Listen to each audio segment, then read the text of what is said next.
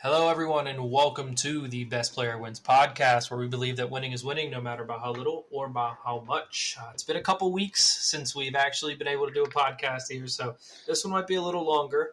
Um, both Sean's that are represented here, you guys will see them. They were supposed to be here last week, but got a little busy, had to push it back. So, welcome, Cowles, back to another episode, and Boatwright, welcome to your very first episode of the podcast.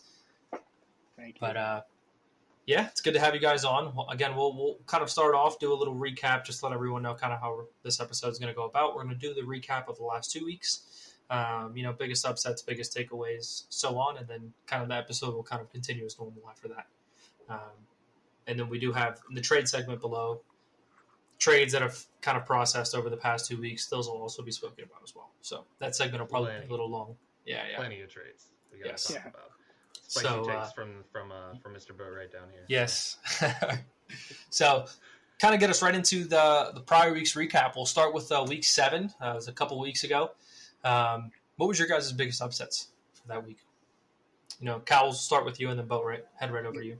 All right, I'll, I'll give you a little love here, Eddie. Uh, coming into week seven, uh, while it was the the low guys beating on one another, they both took a median loss. Got to be you coming up over Scott. Scott is one of those two top teams in the league, putting up over I think points for it's over like 1,200 points already. He's got a pretty pretty big gap on it. It's him and Nick, and then everybody else. Um, but you come in, he has a down week. You had a down week, but you had just just less of a down week enough to pull it Yeah, out. Uh, and I was happy to see you pull one out, not just for my standing, but but Yeah. just for you as well. So uh, the Undertaker uh, beating the Ultimate Warrior there. That's mine. How about you, Barrett? Yeah, so I actually would say the same thing, and I think that everybody kind of saw that one coming. Um, and, and for the similar reasons, you just don't expect Scott to take you know two losses there, let alone, or excuse me, one loss there, let alone two. Um, I think in the interest of being different, though, I'm I'm going to have to also pick my matchup. Um, I know it was a little little tighter, but I I'll be honest with you, I was going into this week like confident and feeling good. Um, but I think that like looking at my box score, just everybody underperformed for me besides Josh Jacobs, who put up 36 points. And I was I was feeling pretty shitty after, or excuse me, pretty bad after that one. So Hey, I have an explicit thing marked on this, so you can curse all you want. You're good. Perfect, perfect. You're Um, good. uh, yeah, I was feeling pretty bad after that week because that was I just like looking at my Josh Reynolds put up 1.8. He's not great, but he usually gets more than one target in a game. Like Yeah, yeah. so, It was I was feeling yeah. Um, So- that's actually the matchup that I'm going to go with. I'm I'm, gonna, I'm going with your matchup um, with Kevin. Obviously, uh, mine was a little closer, um, and it was a little bit more widespread in, in terms of you know low seed, top seed. But uh, Mm. yeah, that was a rough matchup for you. Uh, you took the loss to the median and the head-to-head loss that week. Um, So it was a little rough. What going from ten and four to ten and six kind of mess you up a little bit in the rankings, and we'll kind of get into that in this next segment as well. Um, Mhm. but it was a tough one. I mean, Mac Jones, with not even one point, I, that's a rough one. Um, and just again, a few other guys that just underperformed, like you mentioned. Josh Reynolds didn't do very well. I mean, your kicker got you some some points. Yeah, Um, but other than that, nobody else really performed. it's Barry, it's didn't funny. you read the report? They were going to run both quarterbacks. That was always the plan, according to Belichick. Yeah, so it's funny because I think I texted Sean the day after. I had picked up Fields on the waiver wire, and going into Monday night, I needed like 19 points to win. And I was like, ah, who's going to put up more, Fields or Mac? And I was like, I'll just, I'll, I'll roll with Mac. And Fields ended up putting like 22 points up, which Yep. would have given me the win. Listen, he's been turning it around a little bit. It was uh, that that trade early in the season that I made looked really bad there for about four to five weeks. Now it's turning around a little bit. It's still not great, but uh, I dropped him. I was like, I just got to. I said I can't really do anything, but he's actually turning around. That offense is moving a little bit. So it's Yeah. funny. If you're looking for a quarterback, look at who I dropped. Because like I drafted Goff in early, and he, you know, lit up the first like four weeks. Yeah. And then I, I, uh, I picked up Fields out of the waiver wire and cut him. And then he's lighting up now. So just Yeah. grab whatever quarterback I cut every week. yeah, I'll just keep I'll just keep looking at that because uh, I'll tell you what, I take two more head two more losses for the median and head to head. I'm done for the year.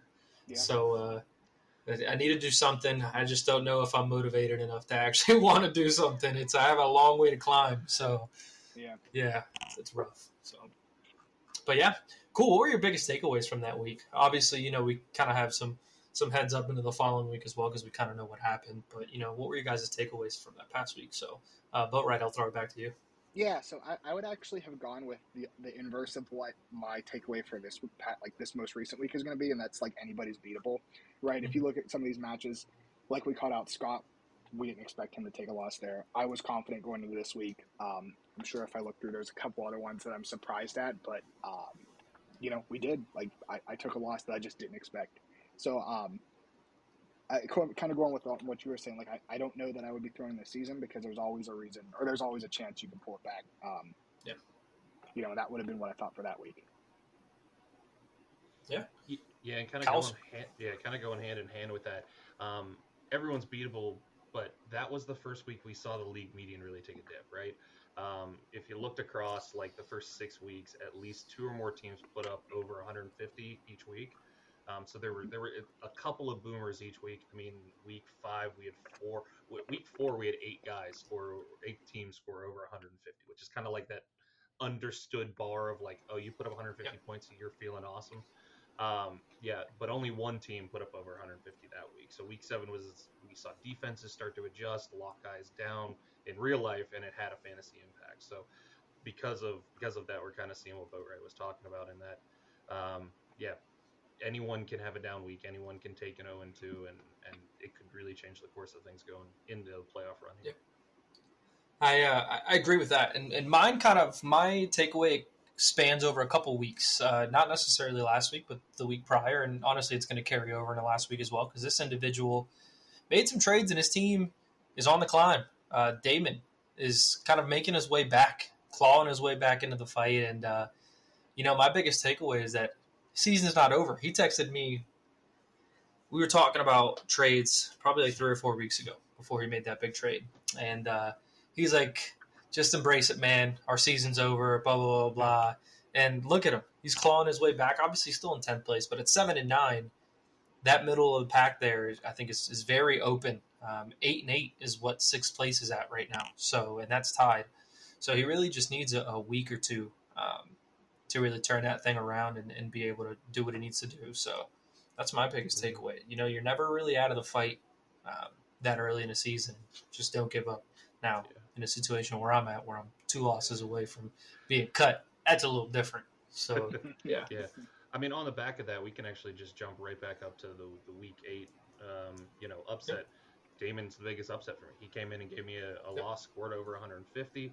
Um, in to speak into exactly what you were talking about, right? Like he comes in and he has been able to take a couple two and O's and and really jam himself into the pack yeah. uh, of those teams that are kind of vying for the playoff spot. So um, I don't know, but Ray, what about you? Did you have a different upset for week eight or same one?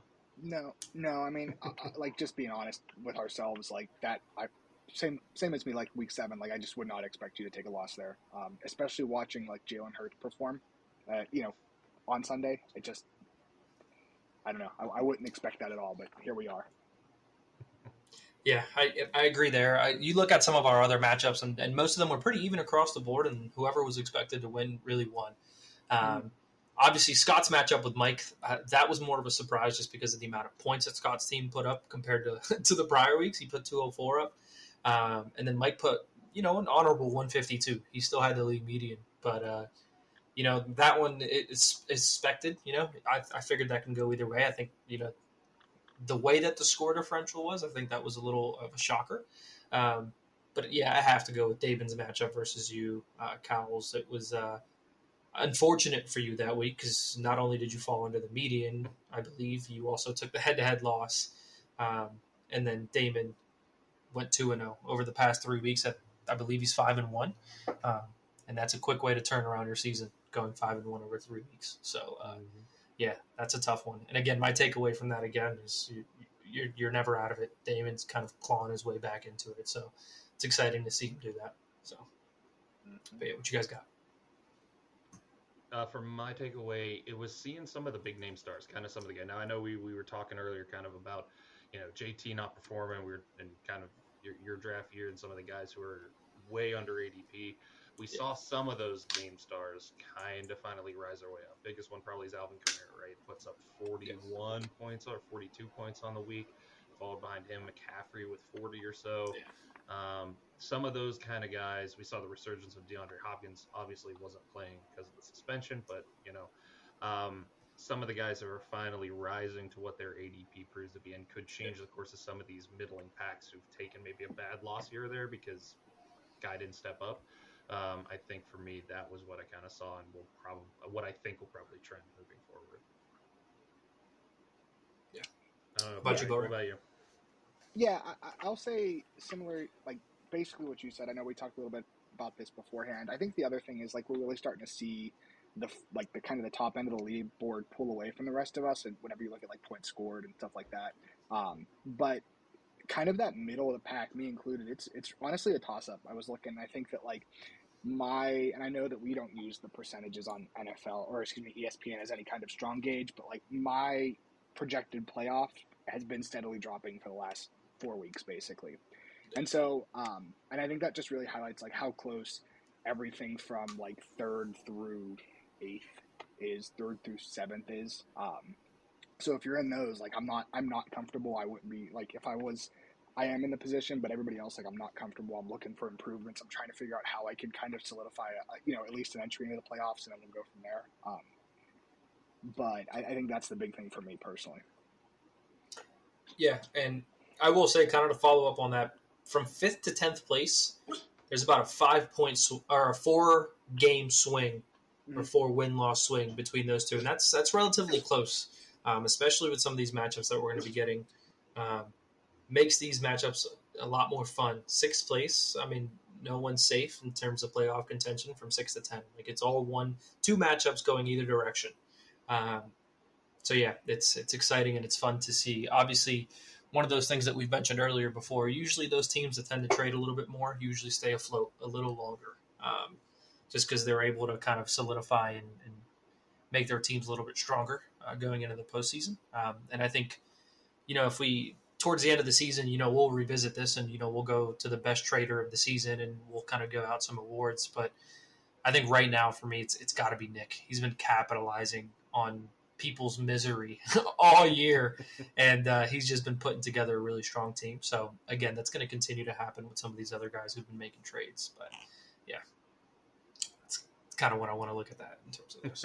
but yeah, um, but yeah, you guys have any other comments in terms of our of our recap over the past couple weeks? No, I think that kind of summarizes where we've gotten to for me. I don't know about you, Barrett. Yeah, I, I, I- feel the same. I think that we that, that's basically caught us all up, you know, for the last two weeks. Yeah, yeah. Um, Yeah. So, Cool. We'll hop into our, our standings updates. We'll do top six, tech, kind of top seven, just because of kind of how the, the standings have kind of been working out. So I, I kind of threw that additional one in there.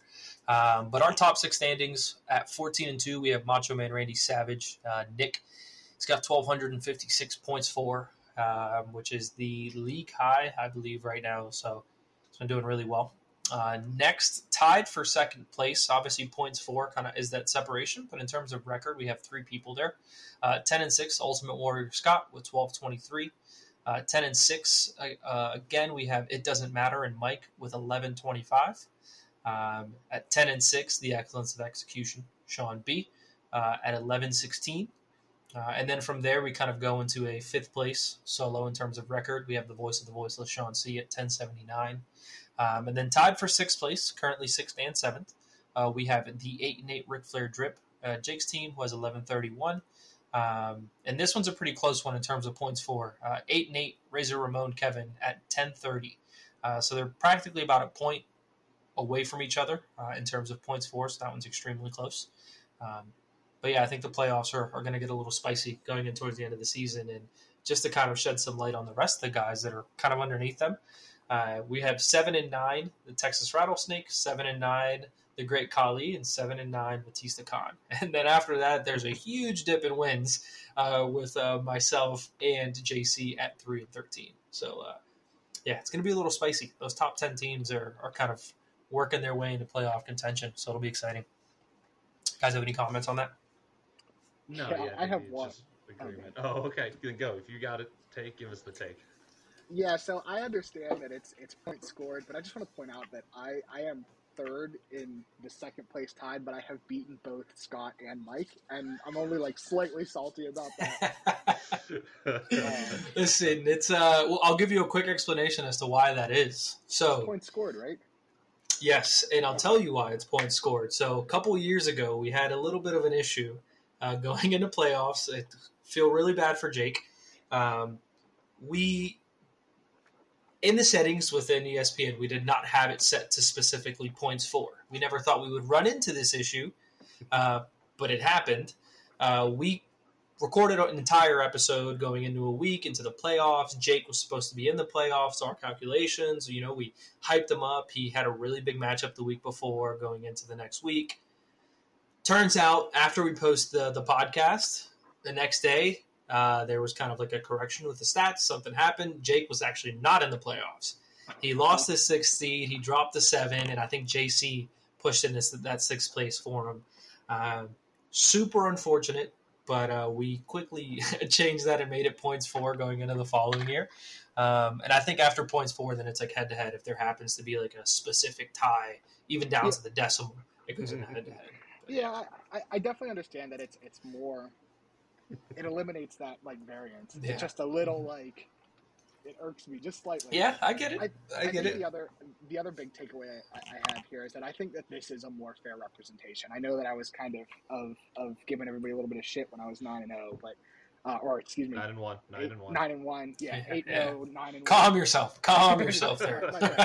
um, but I do, I do think that that this is a little bit more accurate to my, my positioning here because if you look at my team, I, I, I think that re- the reality is prior to some moves I make, I really was just leaning on people like um, Chubb, Kelce, and Kupp Mhm. to carry me into victories, and they've done that job well. But these are all like the losses have all been on bye weeks and theirs, um, or Yeah. after I've traded them away. So I think that that's kind of more fair to where I stand. You know. Yeah, I agree. I think uh, usually it all works itself out uh, by the end of the season in terms of standings. Uh, I think it, us including the league median has made a really big difference uh, in, in kind of that evening of teams. Um, but yeah, I, I get it. I completely get it. Just a little salty. You know, you're sitting there tied for third, but you're really, I mean, tied for second, but you're really in fourth place just because of the points for. But I get it. So, uh, Cowles, anything additional to add on that? No, I just think it's actually funny because you brought up the the couple of so years ago with the whole Jake controversy. But the other part of that, like the prequel, the setup to that was, I think there were four or five guys, four. There were like three matchups that mattered as to who Yep. got into the playoffs. Like I got beat, so I got knocked out, or like it was it was got beat. exciting. Yeah. Yeah, we were, and I. So this is probably as accurate as, as that week may be, where we're going to have this jostling of positions, and we may not have a clear picture until we get past week 14 as to Yep. who's a real team. Yeah, it it was that year was fun in terms of the playoffs because I believe like I needed to win my matchup to get into the playoffs, and if I lost because I was facing JC, Jake needed to win to get into the playoffs, and JC got knocked out. It all turned into it was really fun. It was three matchups that really mattered in terms of like that fifth and sixth place for the playoffs. Um, it just unfortunately did not work out for Jake, but uh, but yeah, we we fixed that now. So, mm-hmm. but yeah.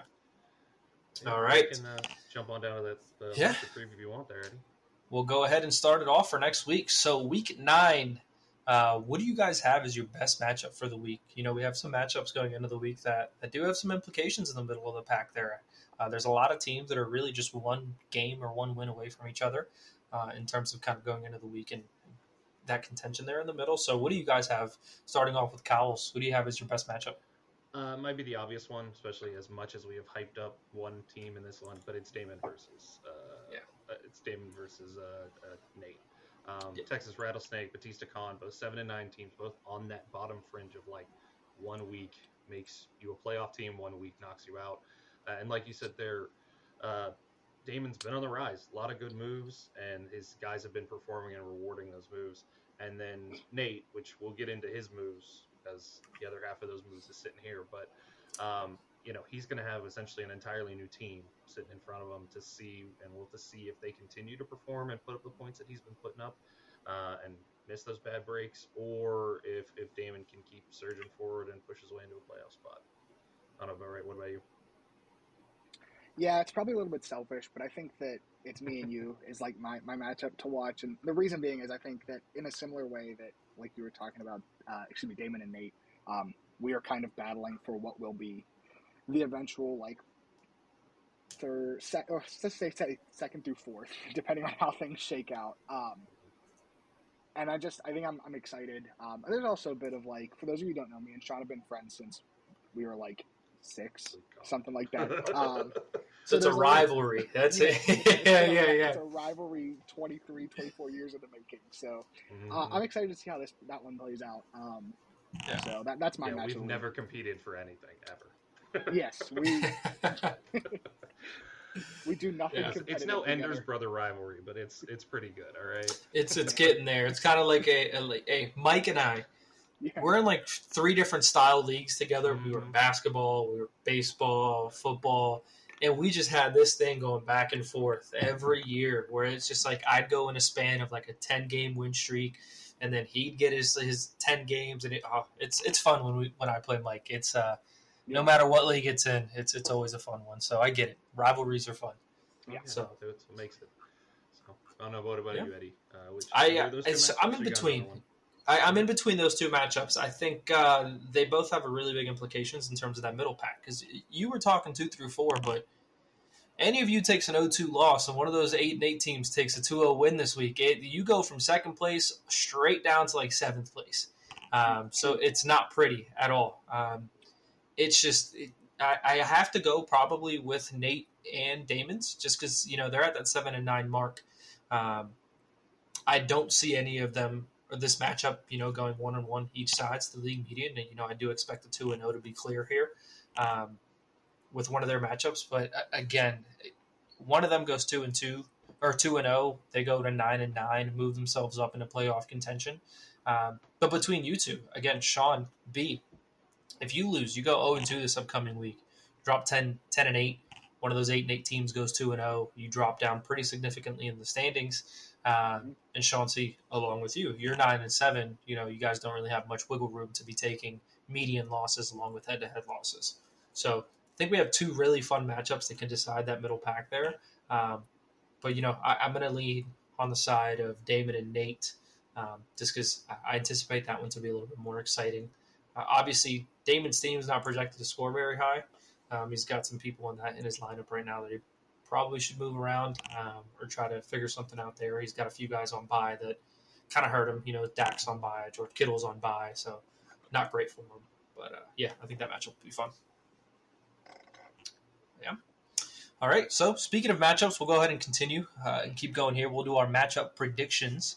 Um, so we'll start off at the very top um, with Kevin versus myself. Um, I'll lead us off. Uh, I think that my team has a pretty good chance this week. You know, I, I'm, I'm going to ride myself out to the end of the year. I don't want to be eliminated from making trades or doing anything. I don't want to take the, the 0 and 2. So I'm going to take myself here in this matchup uh, against Kevin. Um, you know, I have some faith in my team that they'll be able to kind of turn it around a little bit and, and get a little bit of an upset here. What do you guys got on that matchup? Yeah, I'll I'll throw my hat in with you, Eddie. Uh, I'll ride you into the sunset. Um, you know, we'll, we'll give you the hope, the hope, yeah, yeah. The, the energy, if you will. I would appreciate that. That'd be great. Yeah. yeah. I don't want to see anybody get knocked out early. That's no fun. It's fun when people are competitive, right? Mm-hmm. Oh, absolutely. I agree. But unfortunately, I'm going with Kevin. because I have to do it, Eddie. I, I did you dirty the I last get, time we did this, it. and I have to keep going. It's funny, you guys, when I look across like the rosters, he, he's got uh, Murray and Rodgers, a running quarterback, a non running quarterback. You've got Mariota Brady. I mean, you've got some weird performances across running backs. It's it really comes down to I think he's got a better wide receiving core than you do, um, but that's it's it's razor thin. I think it's going to be a lot closer than you know. It, even just looking at the rosters might lead you to believe, but um, I don't know. Maybe he's got one or two guys that maybe I think has a boom performance, and uh, yeah. I love the Sun God, so uh, he's a keeper in our keeper league. So I got to ride with Amon St. Brown and uh, go with Kevin on this one. Hey, I, I appreciate it. I appreciate the honesty there. Need to humble me a little bit before going into the week. I can't have a uh, a 3-0 vote on my side. So, yeah, but yeah, fair and balanced. All right, going into the next one, we have uh, two of our matchups for the week. uh, we have Batista Khan Damon versus the Texas Rattlesnake and Nate. Uh, Boatwright, who do you have for this one? Yeah, this one has been tough for me. I, I've been kind of going back and forth on it. Um, I think that I am going to lean Nate. Um, the reason being, and I've talked about this before with Sean separately, but I just think that, that what really kind of gets you gets people over the finish line of those like key kind of positional advantages, right? And I just look at Jalen Hurts, and I just think he's better than both PJ Walker and, and Joe Burrow is good, but he's been playing like not good.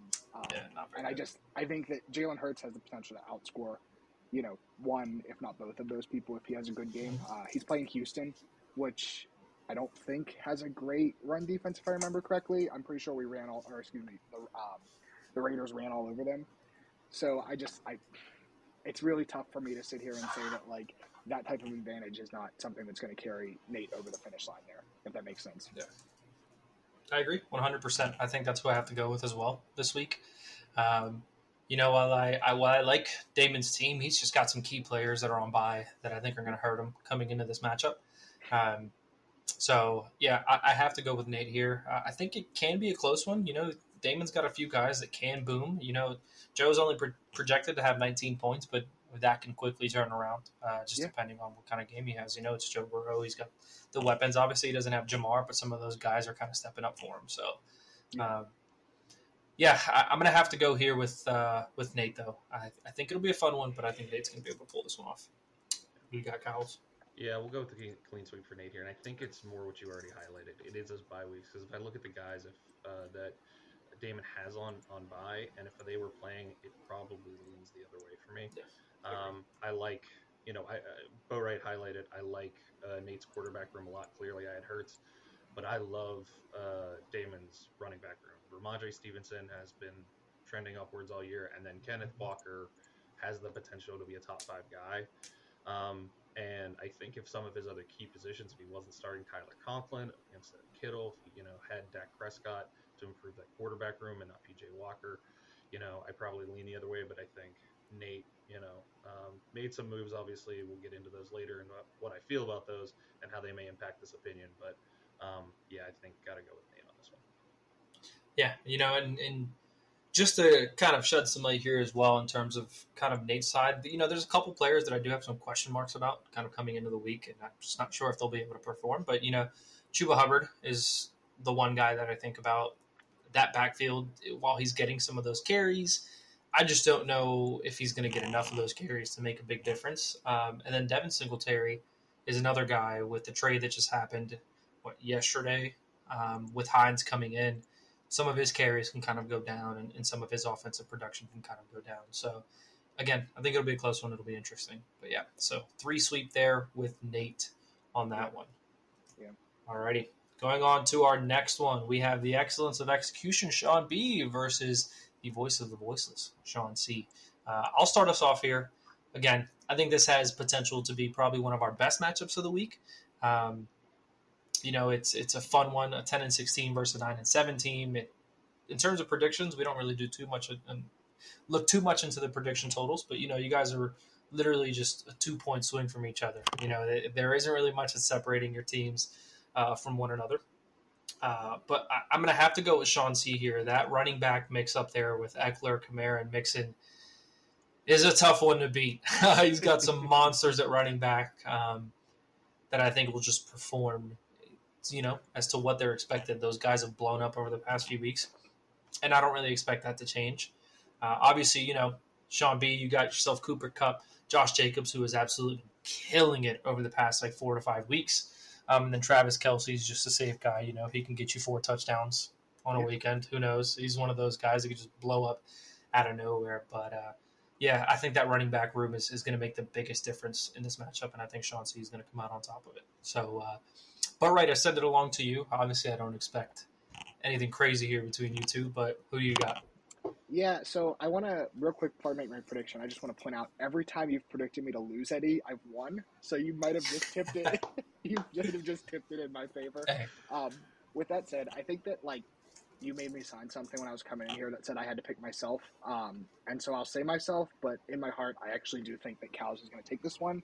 Um, I just, for for lack of, you know, poor, planning on my part, I'm really deep on the Browns, and that I'm, Amari Cooper is out this week. Jacoby Brissett, who, wow, he's not always like stellar. Sometimes he puts up monster games. Consistent Um, guy. Yeah. Yeah, Mhm. and I just I, I think that I'm missing some of the weapons. I've got to start guys like MVS and Chase. Like I'm not happy starting Chase. He's first week in a new system. He's Yep. probably not going to get like a lion's share of the target, but I just I don't have anybody else. Um, Yeah. So I think that I, I do think that Cows is going to take this one unless like Josh Jacobs blows up. Um, Yeah. I, I'm actually not as high on Mixon as a lot of people are. I, I think that he I, I and I'd have to look up the numbers, but something like he's one of like the lowest converting red zone backs in the NFL right now, um, and he's just not. He hasn't looked good in my opinion. Um, Yep. With that being said, I, I do think that Sean just has the team right now that is all back, for lack of a better phrasing. Um, so I, I do think Sean is going to win. I will say I've got Cordell Palace, Patterson, who just got taken off uh, IR. If he comes back, that's going to be the thing that swings them. Yeah. That's a revenge game. For those you don't know, Al, I mean, Allgeier also. Allgeier hasn't really done much. So Cordero's probably going to get the lion's share anyway. So yeah, Yeah. that'll be a. That'll be a- Allgeier had one good week last week because he scored a touchdown. Other than that, Yeah. he's been like four points a game if I'm Yeah. lucky. like, bad. Yeah. So that's my prediction. Yeah. So there you go. Well, I I'll round it out then. Yeah, I will go with myself. Um, I will take voiceless and voiceless here just because I I think those moves that we made last week, uh, I think really solidified where I'm at, and then the last move today to pick Geno and kind of round out the quarterback room. Um, I like, uh, you know, we, I'm sure we all get our information, different sources. We all do our own homework. I'm a I'm a Matthew Berry guy. Always have been a Matthew Berry guy. Yeah. And I, if nothing else, like the philosophy, lower your risk. The game is about mitigating risk, and so I have guys who I think have pretty high floor or high floors, and also can have high ceilings. So Yeah. I think that's where the team has ended up with some of the trades that I made. Um, so yeah, I think that's about it. Let's hope it comes to fruition and uh, Eddie's cursed didn't screw me. yeah, yeah, yeah. And I will say, you know, kind of mentioning that high floor, high ceiling. You know, but right, you said you weren't very big on on Mixon, but he probably has pretty high floor. Um, he only dropped under 10 once this year. Other than that, he's been 11, 12 at his worst. And out of a, a running back position, you would like to see more, but to have a floor of like 11 and 12 points is a solid one. So the moves that you've been making um, and kind of bringing some guys in, again, fully agree with your philosophy of kind of how you, you went about that. So hopefully my curse does not fail you this week. So, but yeah. All right, let's go ahead and go into our next one: the Ultimate Warrior and Scott uh, versus Naked Wrestling and JC. Um, I, I think this is a pretty easy one. Um, I think Scott's going to take it. JC's just team is just not where it needs to be to contend. Um, obviously, before that, I didn't think my team was against Scott. He had a really down week. I just don't expect Scott's team to have a down week like that again. Um, so I got to go with Scott here. Um, Kyle's, what do you got? Yeah, short and sweet, same thing. Uh, not to mention, if we're just going to make it worse, both Daniel Jones and CeeDee Lamb are on bye, and you take a quick glance across JC's bench, there aren't a ton of guys who you feel good about starting um, against that. So yeah, I think Scott will continue his trend of putting up 200 points a week or so, but I think he probably has the most comfortable look, you know, going into the weekend. Yeah. What about you, Barrett? Yeah, I mean, I don't, I don't have a whole lot to add. I think Scott's going to take this one, and that's going to be kind of the end of it, you know. Yeah. Yeah. Um, Welcome to your wrong. Like, love to see if Yeah. JC Yeah. because JC started off well after he made those big trades and and he's he had some bumps. So, but yeah, I don't know how much more there is into that. Yeah, Yeah. I mean that would be great. Seeing us an upset, it's always something fun to watch out for, uh, especially one of that caliber. That'd be a pretty big upset. Um, but I just, I just unfortunately don't see it going JC's way. We'll see. Maybe he makes some moves between today and the weekend where helps him out a little bit. But, but yeah. All right, going into our next one, we have Macho Man Randy Savage, Nick versus the Great Khali and Kyron.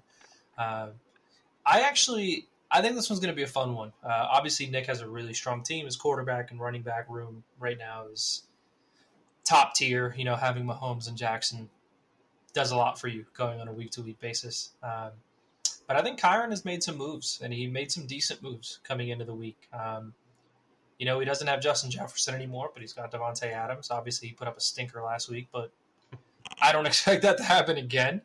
Um, so I'm actually going to take Kyren here. You know, I, I want to see Kyren kind of pull off this upset. It'd be fun, and it'll shake some things up in the middle of the pack. So I'm going to go with Kyren. What do you guys have? Yeah, um, it's really hard for me to bet against like Patrick Mahomes and, and Lamar Yeah. Jackson, and like I, I, I agree with you. I think that there's a chance, uh, and for what it's worth, um, no, never mind. I read that wrong. Never mind. I was gonna say the the thing gives Kyron the advantage, but it def- definitely does not. Uh, I read that backwards. Um, but anyway, I, I just I don't think I think Nick is the team to beat right now. Just for lack Yeah. of a better word. I mean, maybe Scott is. Um, toss up. I think the thing that Scott has working against him is sometimes Buffalo blows somebody out so hard they pull like Josh Allen and stuff, so uh, he loses points on the back end there. But um, I just I, I don't see it happening, you know, and that that, that sucks to say because you never want to just count somebody out. But I just I don't know. I don't see it. Yeah, I respect it. What do you got, Kyles? Yeah, I mean, same thing. I'm actually closer to where you lean on this, Eddie. That I think it's going to be close. I just I like Kyron's team. I like his matchups this week. You know, other than his QB two, um, I you know I, I kind of like where some of his guys fall, but I do think you know Nick's just kind of a machine right now, especially with that QB room. So I don't think there's there's much to it, but I think it'll for it'll be like a five point game somehow, somehow, some way it'll come down to like a five point game. But I still think Nick pulls this one out in the end. If, if it's a five point game, Nick beats the spread. So Yeah. it's six point seven. Yeah. So, and it's actually six points. You know, uh, Nick has a kicker on by. Knowing him, he'll probably make a, a short term Uh, trade. I think he already did actually. Did he already? Who's the I might have on missed mine? this. It's Maher. Yes, he did because I got a text earlier today. Yes, yes, Mhm. yes. Yep, I got a text earlier today about the situation. So, already made the trade. Um, Mhm. Obviously, kicker's not going to make a gigantic difference in your matchup, you know, unless you have one of those kickers that just is prone to dropping 15 point games every week, uh, which is very rare. Um, you know, again, QB2 for Kyron is probably my biggest worry. Um, Sam Ehlinger is not the guy you want to have at QB2. Um, it just kind of sucks to have him at your QB2. But again, he's a guy that, who knows? You know, offensive play calling might change. Probably not, because the guy who's calling the plays is still there. So we'll uh, we'll see kind of how that works out. But they, they did bring in a few weapons on that Colts offense to, to maybe shake a few things up uh, during the trade deadline. So we'll see how that works out. Um, but yeah, I, I'm still going to stick with Kyron here. I want him to pull it off. I want him to shake some things up. So Listen, I think we all would like him to pull it off. Yeah, Not to root against anybody, but you know, uh, you know, it, it's hard to not to to not root against Nick uh, Mhm. because he's just a very successful fantasy manager across multiple sports. So when he's winning, you just want to see him lose. But unfortunately, it just doesn't happen very often. So, Mhm. but yeah. Alrighty, and then going into our final matchup, we have Ric Flair Drip Jake versus It Doesn't Matter uh, and Mike. Uh, again, this is kind of one of those matchups that I think can go 50-50 either way. Both of these teams are, I would say, middle of the pack teams. Uh, Ten and six doesn't really put you up at the top, but eight and eight kind of sets you off in the middle of the pack there. So, uh, you know, Ric Flair Drip is projected to lose. The spread right now, I believe, is 14 points. Um, but he's got some good matchups that I kind of like this week um, in his team just in general. Um, so I'm actually going to take Jake here. You know, he's projected pretty low at 120, but I, I think he can pull this one off this week um, and kind of fight his way and claw his way back up towards uh, towards some playoff contentions there. So what do you guys got? yeah. In the same way, um, I I think I kind of agree with you in in basically what the summarization there. I just, you know, if if Jake had if Jake and I had not done the deal that we had, and he was going to run with Herbert and Geno into the weekend, I may feel a little bit more strongly about this, but I still somehow see him coming through. D'Onta Foreman's going to present himself as what looks like the RB one in Carolina now, and um, you know, uh, there while he does have to play guys like Cade, uh, I don't even know how to say his last name, Otton, Cade Otton, um, and Nyheim Hines, who we don't know what his usage is going to be in Buffalo yet. Although I agree he probably will steal some of Singletary Yeah. snaps. Uh, you know, I think he may just have enough there to pull it off. Um, against uh, against Mike. I hate Mike's running back room. Dameon Pierce, he's good. Um, Harris, I just I don't know that. I, I, just I have a gut feeling on this one. It's probably the best I can put it. Yeah, I, I agree. You know, I don't think the projections kind of show kind of what this matchup will most likely end up being. Mhm. Um, again, that running back room for Mike is, I, I think it's very boom or bust. Um, Mhm. So, couple of those guys have a good week, then he's you know he's set. But again, like James Conner, Damon Harris, and Dameon Pierce, it's just not a, a running back room that you're extremely confident in going week to week.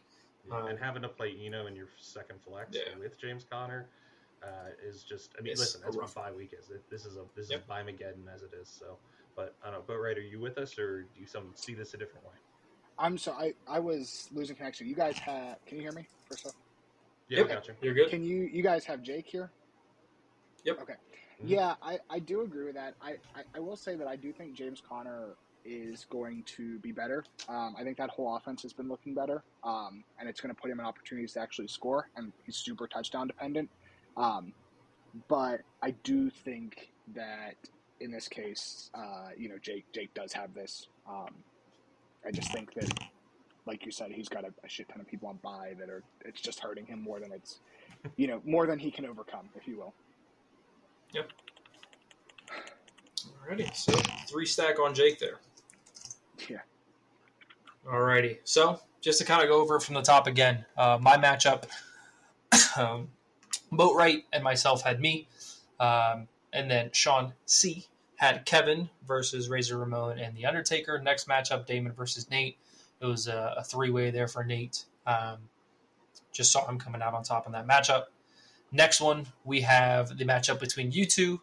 Uh, all three of us kind of had Sean Cowles, but you kind of threw in a little bit in there that you have to go for yourself, Bo, right? Um, Yeah. But you kind of on the back end, it's Cowles. So Yeah, yeah, yeah. I, I put 50-50 on that one. You'll get you'll get a mark on a W regardless who Perfect. wins on That's that all one. I want. Yeah, yeah. uh, following that, we have Scott versus JC.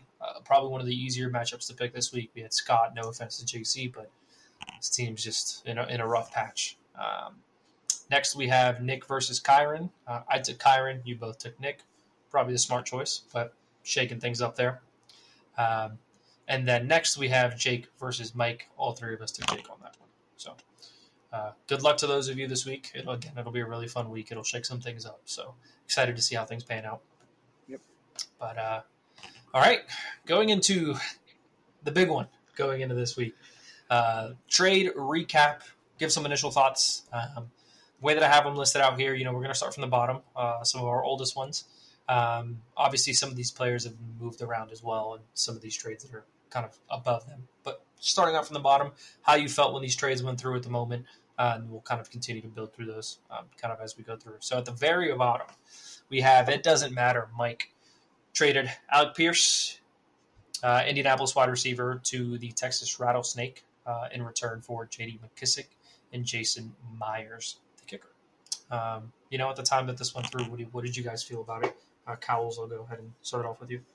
Uh, I think I was actually lower on this at the time just because I thought Pierce may have had something. He had had, I think, two back to back good games at that point. Um, and I thought that, you know, Mike was kind of giving up the best piece maybe to get pieces he needed. But, Mhm. um, you know, that may not have aged as well. But at the time, that was probably where I was at. I don't know. What about you, Barry? Yeah, I just don't. I, I, I guess to put it lightly, like I don't think that I trade Alec Pierce for this. Um, and I, I, it's tough to know somebody's situation in the moment these happen, so I don't want to comment too much on it. Um, I, I know that if I'm taking this, I want the Alec Pierce side um, more than I want the other side. So Yeah, I, I agree with you guys. Um, again, McKissic is a guy that I'm just very low on just because that backfield is very heavy. Um, and they've already shown that James Robinson's that number two guy. McKissic has kind of been pushed out of the way a little bit. Yeah. Um, so, yeah, it's unfortunate. Uh, but again, I'd, I'd probably lean on the Alec Pierce side of this as well. I think you're you're a little safer on that side of the of the deal. So, I agree. All right. Going to our next one, we have the Ultimate Warrior trades Joshua Palmer, Taylor Heinicke, and Evan Engram to you, Sean C, uh, in return for Kyle Pitts uh, and Ryan Tannehill. Uh, Boatwright, start off with you. What, did- what did you feel about this one? this is tough. Um, I I like Pitts. He's just in a bad situation. Um, I Sean, did you play Heinicke that week, or did you end up moving him? I did. Okay. Yeah, I was. On, Yeah. I, that was a bye week for me. Yeah, I, I- I think that this is just covering bye weeks. Like, I get it. It, it happens. Um, I don't have a whole lot of thoughts. I'm, I'm gonna be honest with you, and maybe I should have more. But this is, like I said, just covering bye weeks and hoping, Yeah. you know, hoping for the best. Yeah, you'd expect a, a name like Kyle Pitts to draw a little bit more attention, uh, but it just unfortunately just doesn't. He just again hasn't been doing very hot. I mean, he had a really good week last week. Uh, I think he dropped like twenty something points. Um, he kind of go ahead. No, go ahead. So sorry. he got a little bit of that attention on that offense, um, which was nice to see. Yeah. Uh, but still, again, it, it's not a trade that really, you know, sparks conversation. You know, it's it's a need for a need type of trade. Mhm. Taylor Heinicke is a good guy to play. Usually, when he plays, he plays decent. You know, he's going to get you some points, and he's not really going to upset you too much. Um, but yeah, I don't, I don't really have too much to say about that. Cowles, do you have any kind of addition or comments on that trade? No, I think you guys got it covered. I picked up Palmer to back up Allen because of the injury. Picked up Heinicke to cover the bye week and Engram to cover the spot I was giving up. Um, with Pitts, yeah, the thing with Pitts is I think we all know where he was drafted at, not just in our leagues, but in most leagues. You know, he was expected to be this the next guy below, you know, Andrews and um, and Kelce and that like that next bracket of Hockenson and guys like that. Yeah.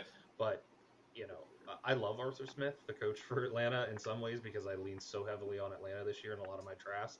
But this was the one place where, like, if I see him, I want to punch the guy in the face because he refuses to throw the ball. He refuses Yeah. to let Mariota. I'm a Mariota truther. Let Mariota throw the ball. Um, and except for last week, we finally saw it a little bit.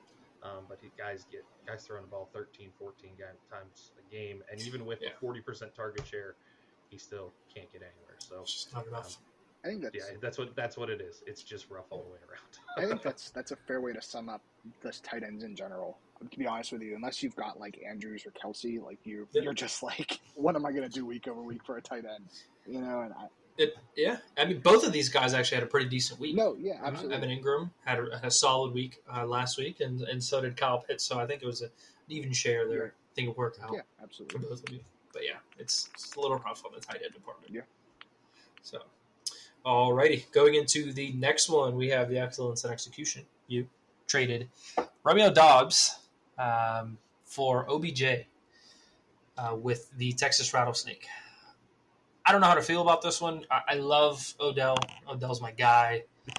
But Romeo Doubs is a guy in that offense that he's really the only guy in that offense that that is I think is going to get you know some attention. Obviously, they need a few more guys, but still, um, you obviously have the luxury of being able to stash away Yeah. a guy like OBJ right now. It's just it is what it is. Like he's going to sign in the next week and a half or so with the team. He'll probably sit for a little bit and he'll be ready for playoffs um, going into the year. So I, I like the upside in terms of OBJ and pulling him in. Obviously, I had him earlier and I was hoping for that upside. I just didn't have the luxury of being able to stash him for that long. Yeah.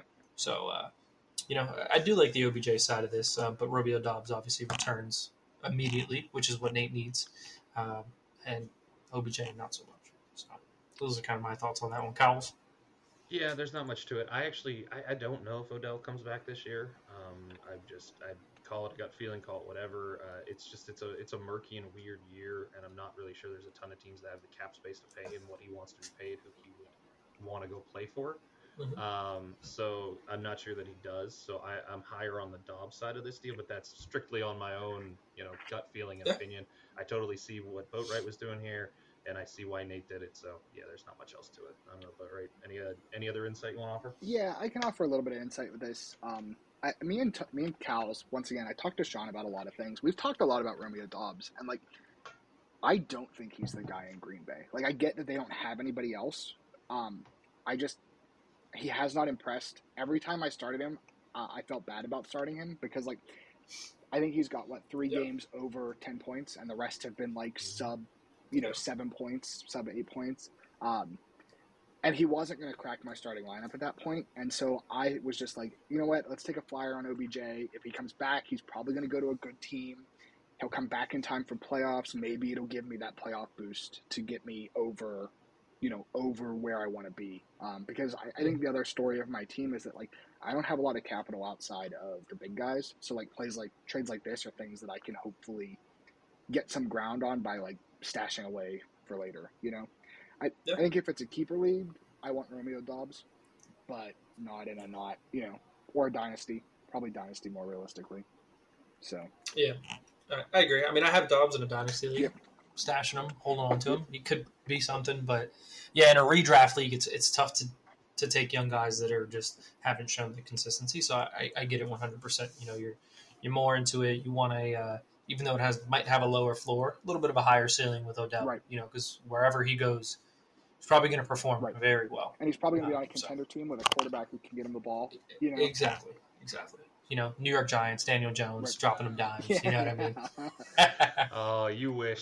I back. do. I just saw. A I thing, do I wish. just saw a thing that said uh, they had said there's a locker here if he wants it. Uh, so it looks like they, they Yeah. are they're targeting him. there there's been listen there's been conversations uh, shown giants uh, gm was had a few interviews over the past couple of days that he said listen we've been in contact with his representatives and they're obviously still paying attention he just tore his acl in february so that's like Yeah.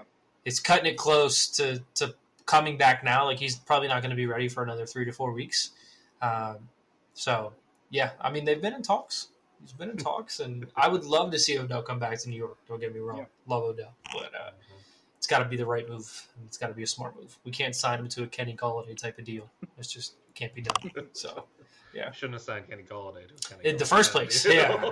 So that's that's a whole different story. Don't even get me started on that. So, uh, but yeah. All right, we'll go ahead into our next one. Boatwright, you got another uh, another trade here. So you traded Steelers defense Evan McPherson to Mike uh, in return for Jason Myers and MVS. Uh, for those of you who don't know who MVS is, is Marquez Valdes-Scantling. Um, again, we kind of talked about Jason Myers before with Mike uh, previously when he acquired him. Again, I think this is just merely a need for a need trade. Usually, when you trade a defense and a kicker, it's because you need a little something in return to, to help you out with your matchup for the week, um, or you just see something that you like for the remainder of the year. So, yeah, I don't really have anything crazy to talk about for this one. It was just, uh, I think, a need for a need Yeah, at that I've got So- one little neat anecdote on this. I made this trade, and then the next week I was poking around in the free agency for my for my defense for the week, and I saw the Steelers, so I just scooped them right back up.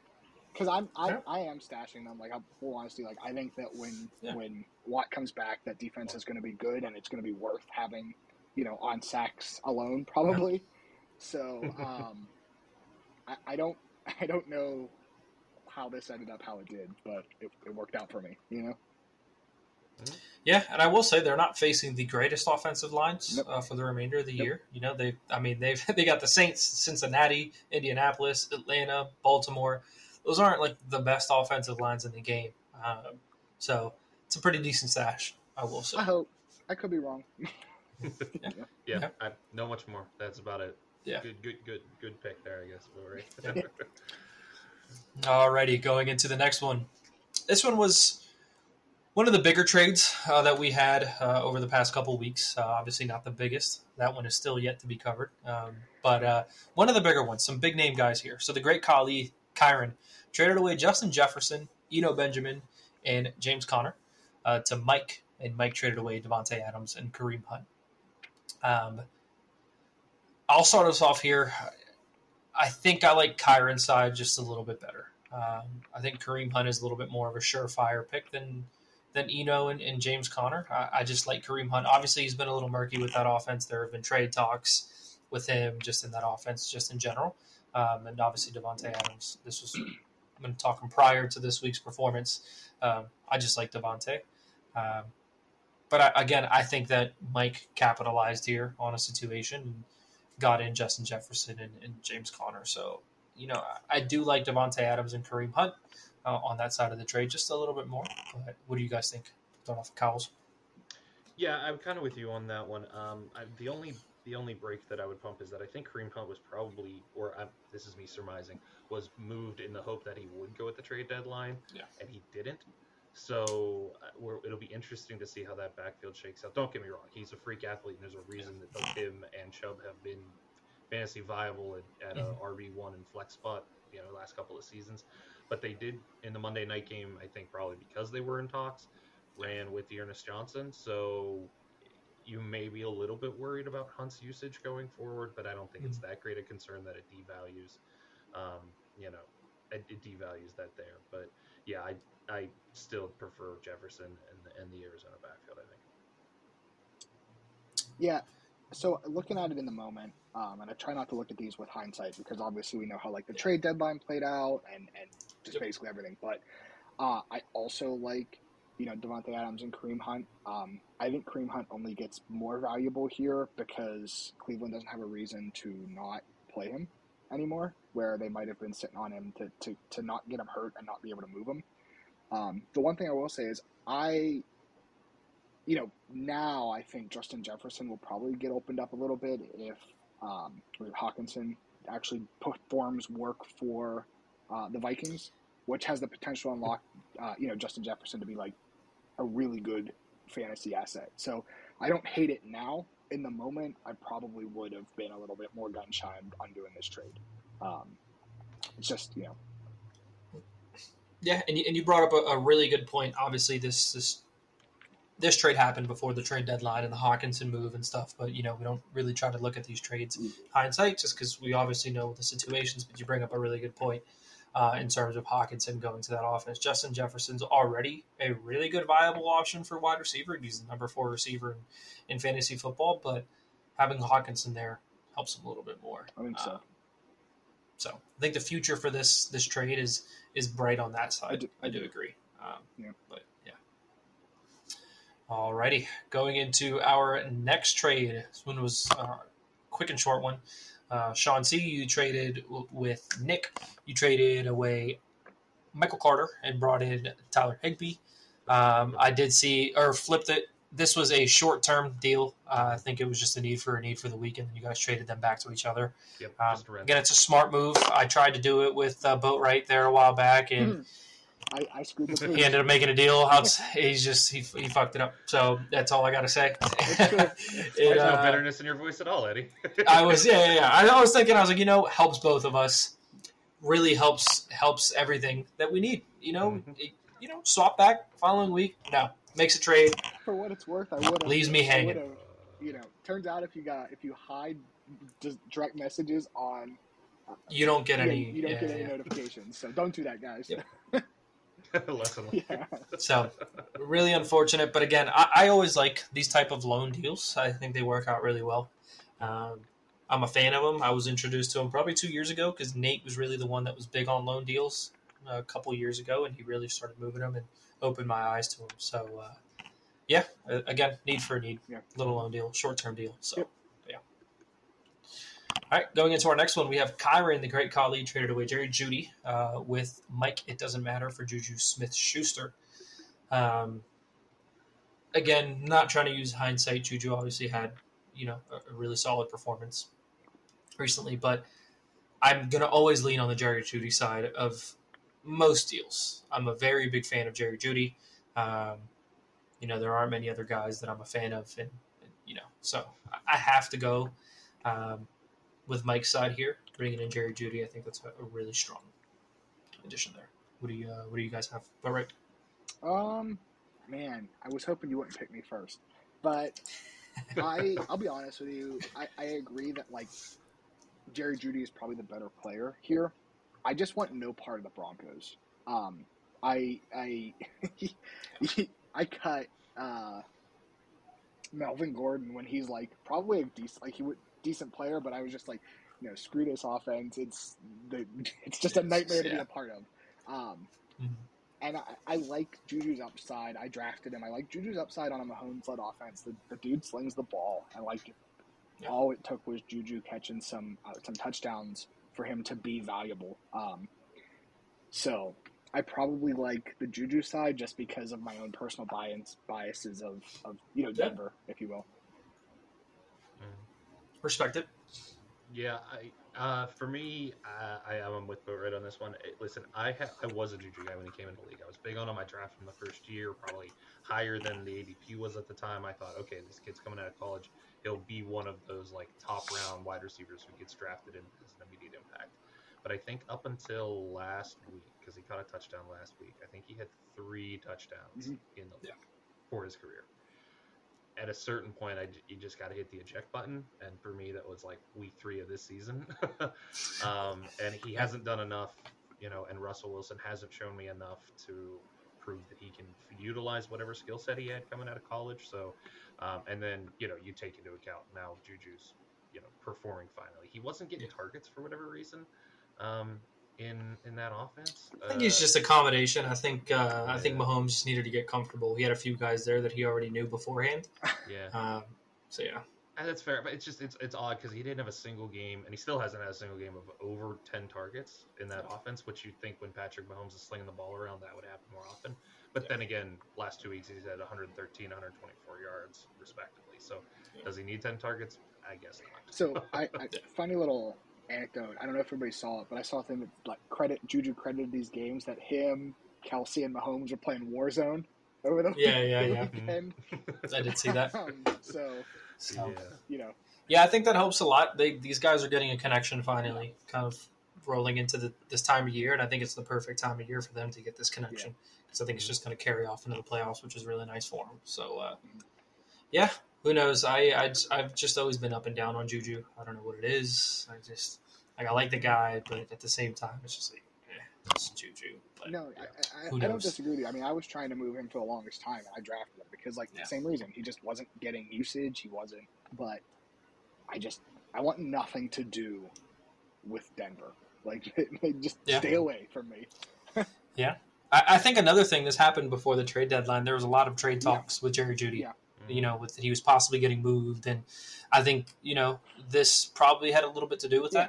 that. Um, I think you know Mike was trying to get the upside on Jeudy just in case he got traded, and I think he did that a few times this past week. He was trading guys that were in trade rumors to try to get the highest upside he could for them. Um, so I do think his value takes a little bit of a hit not getting traded. Yeah. Uh, there was a few offenses that I think he could have gone to that I think would have boosted him up pretty significantly in, in terms of fantasy value. Yeah. Um, For, for yeah, it's worth, still Jeudy ride or die. Yeah, So I, I didn't hear any rumors, but I'm also not the most in tapped into rumors because like I'm super gullible. so like you guys can tell me basically anything, and Yeah. I'll just be like, oh, that's happening. Okay.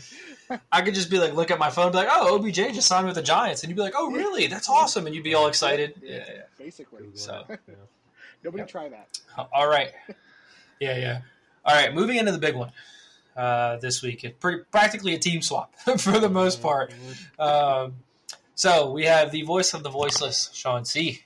You traded away Devin Singletary, Elijah Mitchell, Terry McLaurin, Jalen Hurts, Jeff Wilson, and Curtis Samuel to the Texas Rattlesnake and Nate. Nate traded away Ravens defense, Alvin Kamara, Russell Wilson, Jalen Waddle, Marquise Brown, and Joe Mixon. There's a lot of parts into that trade. Uh, there's a lot going down, and I actually, before I even comment on that trade, I want to know kind of how this trade came about and how 17 pieces were added to this trade uh, as a part of it. So, Sure. Yeah. So yeah. Um. So originally, whenever Nate had done his like blast hour, he was like, "I'm going to talk to every manager in the league and try to get whatever I can." Um, there was a smaller version of this that was kind of proposed. That was some of these guys. It was I think McLaurin was there. It's definitely Hurts was the big piece for me. Yeah, yeah. Um, and he was trying to move some of the backs.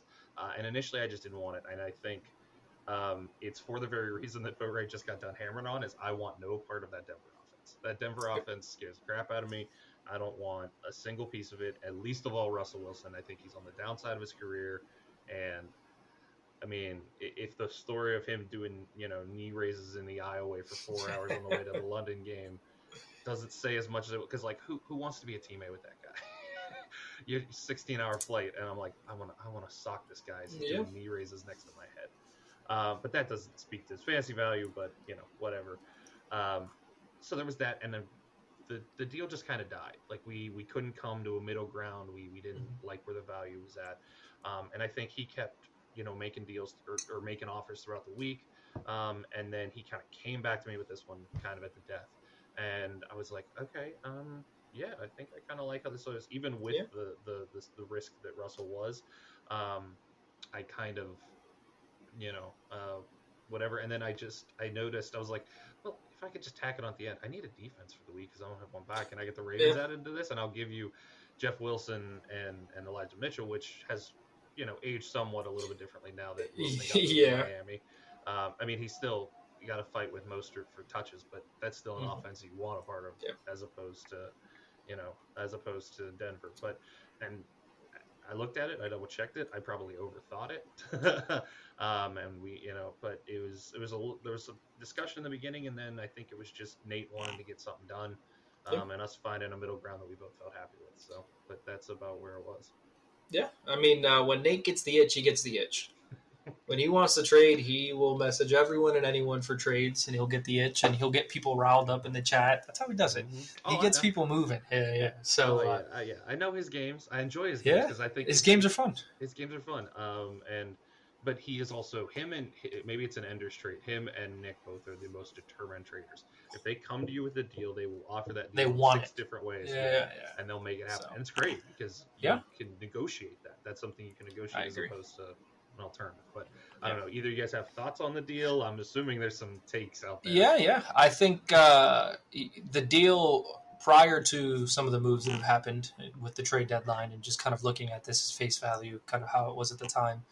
Um, I actually like the trade on both sides. Obviously, Jalen Hurts was the big piece here, um, kind of getting moved around, but you made a couple additions with guys that are doing really well. Um, obviously, you didn't get that Kamara value this past week. Uh, Nate kind of had that final ride with him with 40 points, but uh, I expect Kamara to kind of continue to, to do really well for the remainder of the year.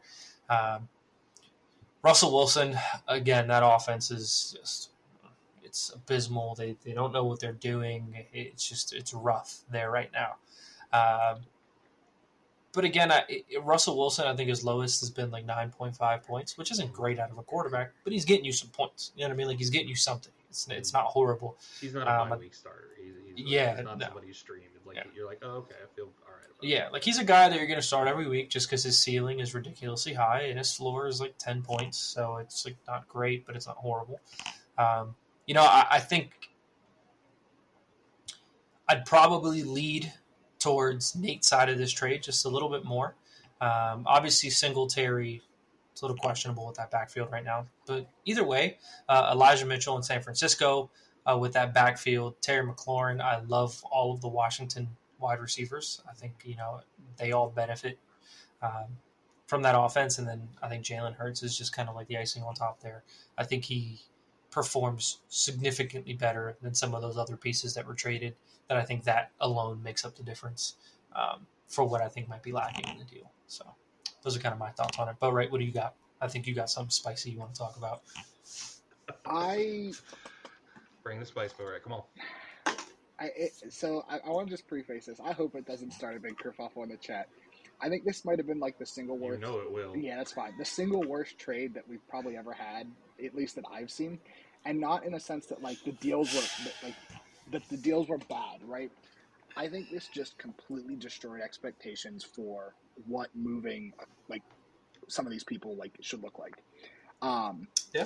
And I don't, I don't think that this needed to happen if the, the goal was Jalen Hurts and only Jalen Hurts. If it was more, that's fine. Um, and I'm not I'm not faulting either side for like taking the value where they get it, right? Like obviously Sean likes to get all these pieces and and uh, Nate is happy to get who he wants. But I think that this just dropped a hand grenade into the trade market for no other reason than it did. You know, like because somebody wanted this to happen. You know what I mean?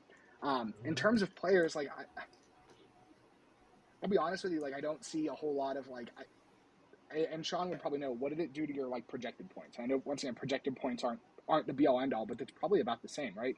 Like, I think my, uh, Nate was. Yeah, I, Go ahead. yeah. I think for like the if to use ESPN's projections for whatever they're worth, um, I think on the week if I took the deal, I was up like 0.8 points, so it wasn't a lot. Yeah. And I think on the year was 18 all Right. told, using their like yearly Right. Yeah. trade thing for whatever that's worth. But but your point remains is that yeah, I don't think it's as lopsided as it is when you take what they each what it brings to the team as a whole. Um, for sure, but yeah, I get, I get what you're saying. That it definitely did adjust value. I think everyone already, or some of the managers, held a value that quarterbacks were at a premium and the top quarterbacks were at a major premium. I think this was the first result of that, um, and we'll see if it plays out in terms of a draft, in I- terms of a strategy. I but- see. I actually, I actually I don't think that this set that expectation, and I don't I don't want to get. I think it set that expectation, but I don't think that it should have because when I look at this, let's to use ESPN's value on it. Once again, I know that that's not the best way, but basically they said it's an 18 point premium, right? Like on a year. Mhm. Is that really like a premium at that point, or are you just saying that like yeah, you can like equivalent value is what should be swapped for a quarterback? You know what I mean? Um, I think overpay is something like, you know, we cut out big pieces of this and like, you know, Nate just gives you all these pieces and, and you send him lesser value back for no reason other or like, excuse me, sorry, my run out of battery on my phone. Um, you you send him back like you know Curtis Samuel to replace um, Waddle, right? Do you know what I mean? Does that does it make sense? What I'm trying to say? I'm probably phrasing this poorly. Yeah, Yeah. Yeah. I think I think what you're getting at, and I think that, and then this is where we divert from what ESPN thinks. Like, I, I was a big Singletary guy going into the season. I still am. I still think he finishes in the top thirty, um, but he just hasn't won that job as securely as I thought he might. Sure. Uh, and now, again, this was pre-trade deadline, so now that Nyheim Hines is there, he's going to take you know four targets a game from him, maybe you know, six, you know, three or four touches. I, just you know I, I I think that for me there is more value in this than maybe like projections would put out, at least on my own personal opinion of these guys. Sure. Um, so I, I, I got like where Nick was coming from that he thought it was not a he, he didn't like the value in the trade, and I get that. Um, I, I can respect that that opinion, um, even if I disagree with it. But you know, um, but I think your point remains is that it did definitely kind of shake up how people view what it takes to pull uh, an elite quarterback or an elite anything for that matter, but in this case, a quarterback. Um, you know, and make it impactful. I think is your point. Is that you don't feel like the deal is necessarily impactful enough to have justified all this movement. I don't know. Yeah, That's what I think you're getting at. sort of. Yeah. Yeah, I think that's a fair summary. Yeah. I think uh, it being the worst trade is a extremely hot take. Well, Uh, th- there have been some worse. Trust me, so- there have been some He worse. hasn't been around, But you haven't been here, so rightfully so for your duration. And I know what you mean, and not worse in terms of like one side is getting an absolute steal Right. over the other side. It's just more so like, what was the point of this trade type worse? That it was just one of those things that Right. I think The you're both potential pretty even. right? The Well, potential yeah. impact it has on the trade to, to, to, to an example, me and Sean had been talking, you know, and I'll, I'll share this now because the deal, this deal is done. Um, before this deal even like came up, we had gone to a concert and we had started talking like, hey, what about like Kupp and Jalen Hurts? Do we want to figure something out there? And I think we also shied away from it because we were just like, it's just shuffling pieces. And there's no, you know what I mean? We're just shuffling big pieces around, and there's nothing here that is like, this improves both teams significantly. You know, and I, I could be wrong, right? Like, I'm wrong a lot with football. Like, I own that. You know what I mean? Um, I just I see that as more of like shuffling. This is just shuffling of pieces. Um, and then we included a big name, or, or excuse me, quarterback. So now people think this is what it takes to move a big big name quarterback. Um, and I once again, I could be wrong. I had not um, really done anything for you know done any major attempts at, at a big Mhm. quarterback, but that's just what my interpretation of what this did and kind of set um, Yeah. for Yeah, I, I will say from from past experience being in this league, you know, from the very beginning, um, yeah with even with trades like this, um, I think a lot of managers in this league have their own values, Mhm. and they usually don't get dissuaded very easily with trades like this. The market generally does not shift uh, because of a deal like this. You know, managers have their own values, and it's a pain in the ass when you have a league of managers that know each other's values Yep. the way that we do, because it's it's very can be very difficult to get a trade to go through. Uh, you know, most of guys have opposite values on specific pieces, and I think that will continue to stay the same. I don't think this trade, in terms of shaking up the quarterback market, in terms of getting a big name, uh, I don't think that'll really change much. Um, we've had a couple other moves before Yeah. with some big name QBs swapping back and forth, but Yeah. I do understand as a, as a as a newcomer, first guy into the first year in the league, and not really knowing any previous history in terms of the trades that we've made. Completely get the take on this. So Yeah. yeah. Uh, yeah, again, big trade. That's what five by five piece right there, or five by six, whatever it was. Um, still a big trade. Um, you know, I, I do agree. While I do like Nate Sut just a little bit more, merely because of Jalen Hurts. Again, I don't, I don't think there was much to be added or subtracted on either side that really you look at this and justified it truly in terms of like, okay, this is these five pieces needed to move to pull in these five or six pieces. You know what I mean? I think it definitely could have been done with less pieces, but again, it's it's when you're trading, you want pieces that you like over yours. There's obviously pieces in this trade that you pulled in that you just liked a little bit more, even though the. ESPN value uh, was equal. Uh, and I will say, like Jalen Waddle, love Jalen Waddle, love him as a player, and I love him as a piece. I have him in three of my dynasty leagues. Like it's just a guy that I love for the future, uh, and in a redraft, he has great value. Um, and again, Russell Wilson's a solid piece to bring in for Jalen Hurts. It's not a great piece, but I think it's a solid piece to bring in for Jalen for coverage. I mean, Yeah. I didn't think that high of him. I already moved him. So. Yeah, I- yeah, yeah, here's, here's what I will So- say. With taking my, my my flaming hot take out of this, I, I, I don't think this is bad, right? Like I, I think that this is this is fine. Um, like you, I think that like Jalen Hurts is who I want the most out of all this because I'm a big believer in like and I know I said it even earlier in this podcast, positional value to me is huge, right? Like I want a guy that I know will outscore somebody in their position because of who they are. Kupp, I pretty much guarantee that he's gonna, you know, outscore whoever I have across from him you know, barring a Yep. boom week. Um, uh, uh, not Kittle, uh, Kelce. Same reason, like I just routinely turn down offers for Kelce um, because I just don't. I will take Kelce over literally anybody else because I know for a fact he's probably going to put ten plus more points on the other guy, um, barring bad weeks. You know, like those things happen, but you know, Yeah. So Yeah, consensus is this trade probably didn't need to happen, but it was a, a need for a need slash a like for a like. yeah, I like this guy a little bit more, and that's about and, it. and So that- uh, that's a reason for it to happen. I. I respect it. Like, Yeah. I, I, Yeah. I like this guy as a perfect. you like these guys and you want them, go get them. exactly Yeah, uh, yeah, that's the motto, right? You're like, you Yeah. guys get your guys, right? Yep. Right. So, hey, I dig it. Alrighty, going into some less exciting trades. Um, some trades uh, going into that. So again, we'll go. We'll start off here. We have Macho Man Randy Savage. Nick uh, traded George Pickens to Mike uh, for Greg Dulcich, tight end. Um, I have no strong feelings about this. I, I do like Pickens, especially after this recent uh, trade week. Obviously, we don't look too much into it, but George Pickens obviously becomes the number one guy. Well, number two, number one guy there pretty quickly uh, with Claypool being out. But uh, but yeah, uh, even before the trade deadline, whatever the case is, I like the Pickens side of this just a little bit more. I think need for a need again, but those are kind of my thoughts on it. What uh, what do you have, Kyle's?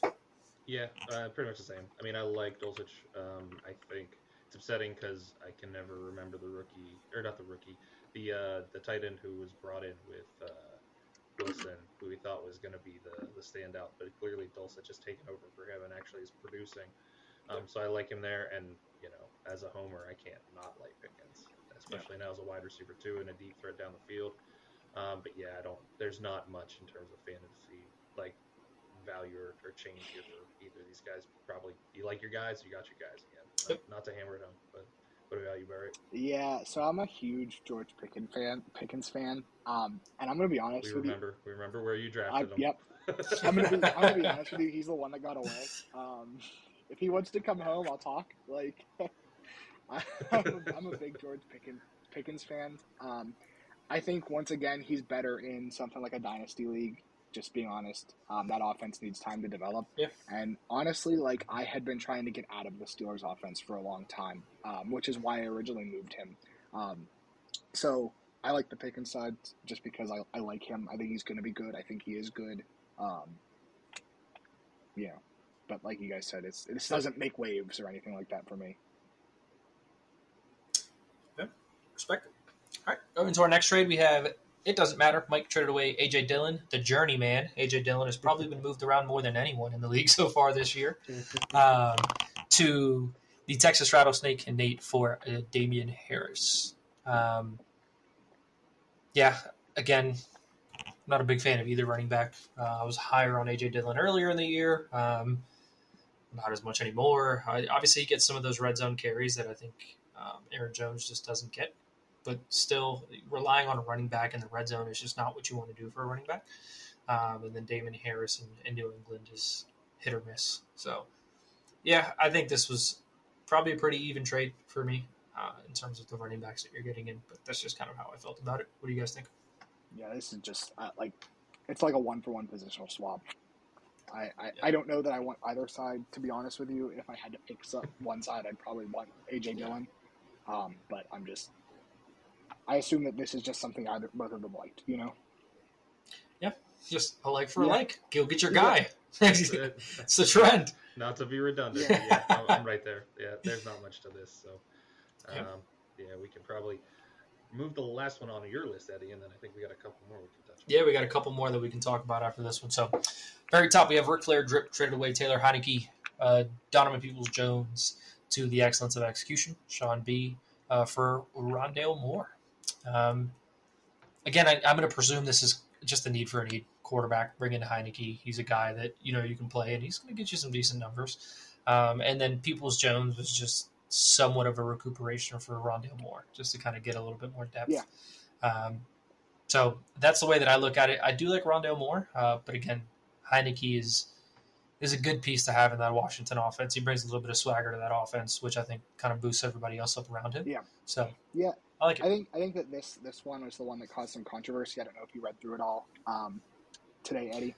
But basically, uh, Heinicke No. was was his bye week filler, so he had three quarterbacks on the roster.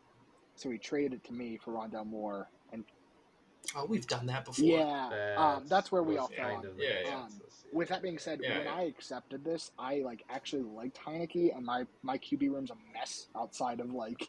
Yeah. So I wanted him, and I'm higher on D- Donovan Peoples Jones because I think, and I hope when Watson comes back, he's got the deep ball, and we get some value out of, Mhm. of Peoples Jones, um, which is where. And I'm like, yeah, it sucks that I watched Mm-hmm. Rondale Moore leave after he had a good week for me, but I'll take the risk at this point. You know, Just curious, where are you in the waivers? uh, I am towards the bottom at this point. okay. Um, okay. I think I'm, Okay, I'm I'm now so- like seven or eight at this point.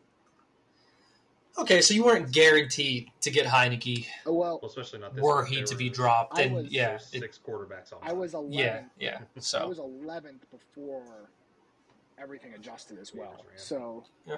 uh, I Yeah. was not. I mean, I, I, I get the move. Yeah. I get it. Yeah. Get a guy now, and because you're not promised to get him later. Yeah. So, Mhm. no, I mean we've had those types of trades before. Nate does them all the time. Um, he's done them before. I think I've done it before. Um, Yeah. Again, I don't know what the conversations looked like in the chat in terms of the consensus that it came down to, but uh, yeah, Yeah. that's just they've Yeah, happened before. Yeah, I don't. I, I think, like I said, it's fine if we put it, like I said, in league constitution and we figure all that out. But that's an off-season conversation. Yeah. Um, in terms of this deal, real quick, I actually like Boatwright side better because I hate Rondale Moore, and the reason I hate Rondale Moore is the reason I hate every Arizona wide receiver not named DeAndre Hopkins. There's going to be so much talent there. My AJ Green, him, Anderson, uh, and then when Marquise Brown comes back off of IR, which should be about week 14, into Mhm. the, so into our playoffs, like you're gonna, they're gonna be spoiled for choice, and I don't know if you know which one to pick if it's not if it's not Hopkins. I think each guy's gonna have a week, so this is a rental for now, and you hope he's the guy of choice, you know, after week 14 and into the playoffs. Yep. So, respect it. All right, go into we'll go into some of those uh, newer trades. Uh, Kyle's, I don't know if you have them opened up on your side. yeah, if you want to read them I off. got them here. There were just a couple. Um, so let's see.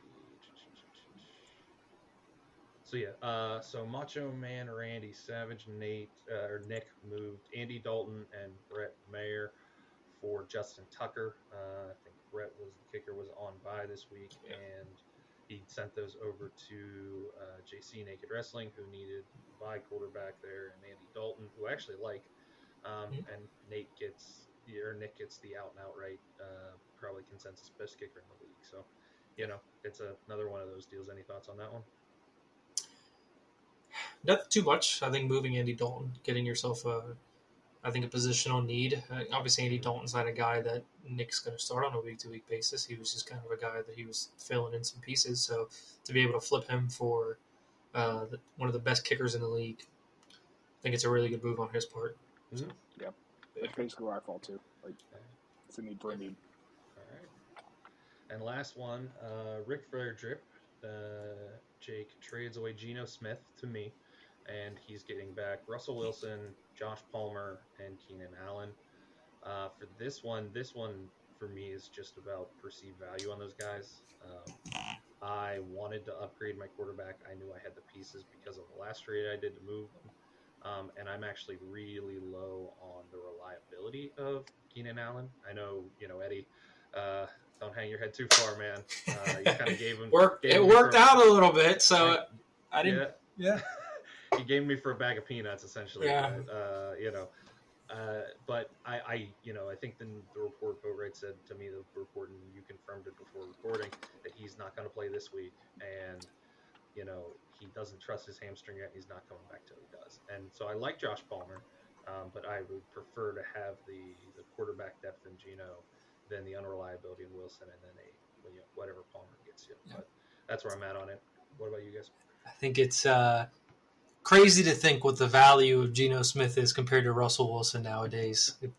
Earlier in the year, someone submits this trade for the season starts. It's all hell's breaking loose Yeah, right. in the chat. Uh, it's kind of crazy to think how some of these values have significantly declined. Uh, Geno's QB seven on the year. No one would have expected that. And Russell Wilson's what, like in the middle of the pack? He's twenty. Yeah. Yeah. Keenan Allen has. I don't even think he's, he touched the field once this year. Again, twice actually. That's a total of thirteen points. Again, um, I think it's a good deal. I like your side. I think Geno Smith is on fire, and he will continue to play that way. I, I think the offense that he has built around him and the team that's around him with Lockett and DK, I think works out very well for him. Um, so yeah, I like it. You're getting rid. You're getting rid of risk, bringing in something that's going to get you your points. So very on brand. That's it.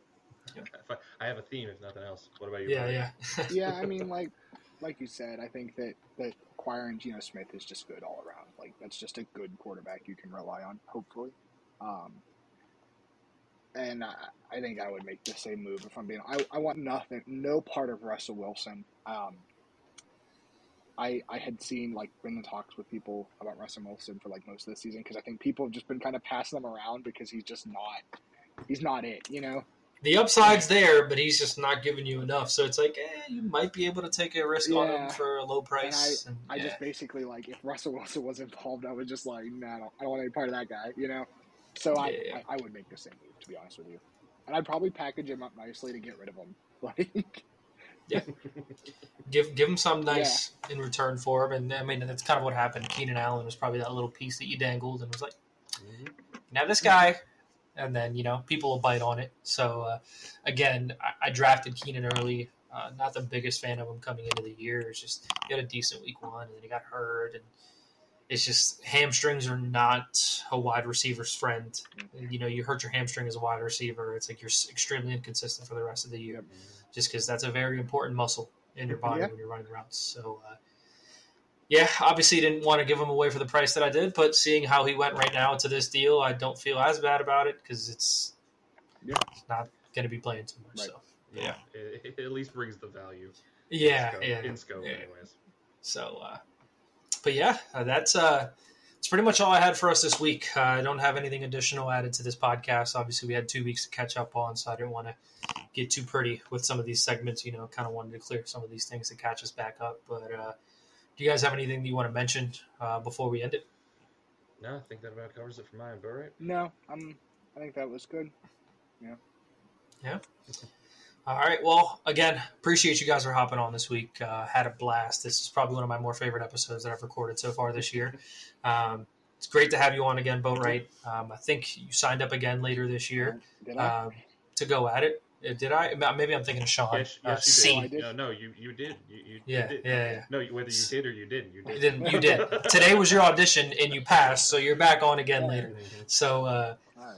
but no, it was it was a blast having you on. Um, it's always fun to have different people on the podcast. I think for the most part, we've almost had everyone on.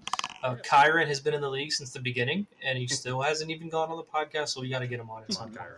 So uh, come on, you got to sign up one of these days. But uh, again, pleasure having you guys on. Uh, it was always really fun to have you have some guests on. So appreciate it. Y'all have a good one. Have a good one. Thanks for having me. Yep.